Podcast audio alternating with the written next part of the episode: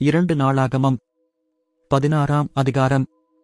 ஆசா அரசாண்ட முப்பத்தாறாம் வருஷத்திலே யேசபேலின் ராஜாவாகிய பாஷா யூதாவுக்கு விரோதமாய் வந்து ஒருவரும் யூதாவின் ராஜாவாகிய ஆசாவினிடத்தில் போக்கும் வரத்துமாயிராதடிக்கு ராமாவைக் கட்டினான். அப்பொழுது ஆசா கர்த்தருடைய ஆலயத்திலும் ராஜாவின் அரமனையிலும் உள்ள பொக்கிஷங்களில் உள்ள வெள்ளியும் பொன்னும் எடுத்து தமஸ்குவில் வாசம் பண்ணுகிற பெனாதாத் என்னும் சீரியாவின் ராஜாவினிடத்துக்கு அனுப்பி எனக்கும் உமக்கும் என் தகப்பனுக்கும் உம்முடைய தகப்பனுக்கும் உடன்படிக்கை உண்டே. இதோ வெள்ளியும் பொன்னும் உமக்கு அனுப்பினேன். யசபேலின் ராஜாவாகிய பாஷா என்னை விட்டு விலகிப் போகும்படிக்கு நீர் வந்து அவனோடு செய்த உடன்படிக்கையை தள்ளிப்போடும் என்று சொல்லி அனுப்பினான்.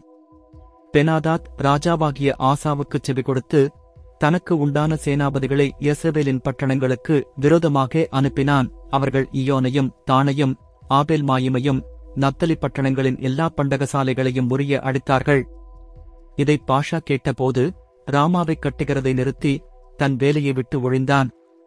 அப்பொழுது ராஜாவாகிய ஆசா யூதா அனைத்தையும் கூட்டிக் கொண்டு போய் பாஷா கட்டின ராமாவின் கற்களையும் அதன் மரங்களையும் எடுத்து வந்து அவைகளால் கேபாவையும் மிஸ்பாவையும் கட்டினான்.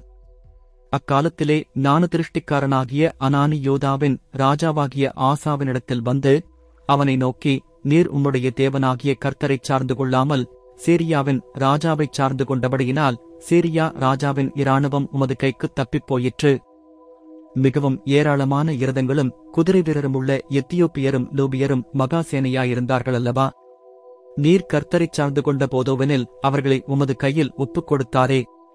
தம்மைப் பற்றி உத்தம இருதயத்தோடிருக்கிறவர்களுக்கு தம்முடைய வல்லமையை விளங்கப் பண்ணும்படி கர்த்தருடைய கண்கள் பூமியெங்கும் உலாவிக் கொண்டிருக்கிறது. இந்த விஷயத்தில் மதியில்லாதவராயிருந்தீர். ஆகையால் இது முதற்கொண்டு உமக்கு யுத்தங்கள் நேரிடும் என்றான். அது நிமித்தம் ஆசா நான திருஷ்டிக்காரன் மேல் சினந்து கடுங்கோபங்கொண்டு அவனைக் காவலறையிலே வைத்தான். இதெல்லாமலும் அக்காலத்தில் ஜனங்களுக்குள் சிலரைக் கொடூரமாய் நடப்பித்தான். ஆசாவின் ஆதியோடந்தமான நட்படிகளெல்லாம் யோதாவையும் யசபேலையும் சேர்ந்த ராஜாக்களின் புஸ்தகத்தில் எழுதியிருக்கிறது. ஆசா அரசாண்ட முப்பத்தொன்பதாம் வருஷத்திலே தன் கால்களில் வியாதி கண்டு அவன் நோவு மிகவும் உக்கிரமாயிருந்தது. அவன் தன் வியாதியிலும் கர்த்தரை அல்ல பரிகாரிகளையே தேடினான். ஆசாதான் அரசாண்ட நாற்பத்தோராம் வருஷத்தில் மறித்து தன் பிதாக்களோடே நித்திரையடைந்தான். தைலக்காரரால் செய்யப்பட்ட கந்தவர்க்கங்களினாலும் பரிமளங்களினாலும் நிறைந்த ஒரு மெத்தையின் மேல் அவனை வளர்த்தி அவனுக்காக வெகு திரளான கந்தவர்க்கங்களை கொடுத்தின பின்பு அவன் தாபீதின் நகரத்தில் தனக்கு வெட்டி வைத்திருந்த அவனுடைய கல்லறையிலே அவனை அடக்கம் பண்ணினார்கள்.